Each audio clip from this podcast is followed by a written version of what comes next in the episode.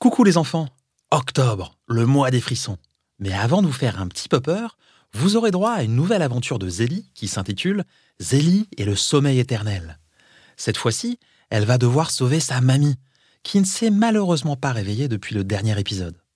On enchaînera ensuite avec une nouvelle histoire de Thomas, la véritable identité de Cap Noir, le justicier masqué. Un nouveau héros que j'aime vraiment beaucoup. Ensuite, vous aurez droit à deux histoires qui devraient vous procurer quelques frissons. D'abord, un Halloween monstrueux, où deux enfants, fatigués d'avoir peur, vont oser partir à la chasse aux monstres. Et pour finir le mois, vous aurez droit à une autre aventure de Zélie. Ouais Après tout, elle résout des mystères. Et comme j'avais une idée de chantier hanté, je me suis dit qu'elle était la mieux placée pour m'aider à élucider cette affaire. Pour marquer le coup, j'ai remis le couvert avec Gérald pour vous concocter une ambiance d'enfer. Et du côté des histoires de Zélie, je peux déjà vous dire que le mois prochain, en novembre, je vais écrire une histoire grâce à une idée de Léa qui habite à Lausanne. Merci beaucoup pour ton idée, elle est extra.